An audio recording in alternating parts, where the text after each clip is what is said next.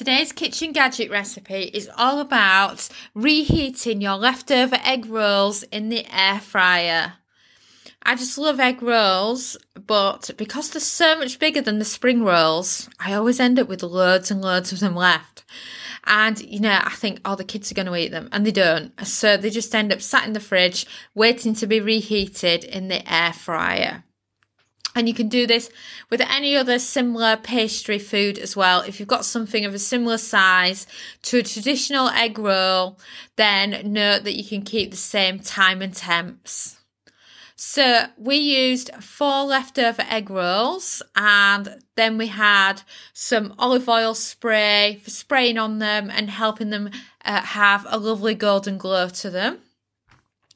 So place your leftover egg rolls into the air fryer basket and then, as you can imagine, spray them with extra virgin olive oil and air fry for five minutes at 180 Celsius, 360 Fahrenheit.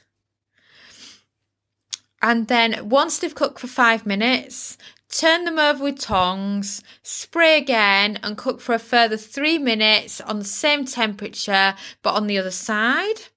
And then when it beeps, make sure it's piping hot in the middle before serving.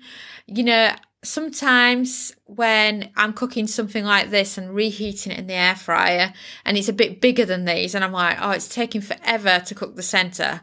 Sometimes I just cheat and I chop them in half and then it makes it even quicker to get the center of them piping hot. And it's just a great quicker way. If you're in a rush and you're sick of your food in the air fryer, not reheating as quick as you'd like it to.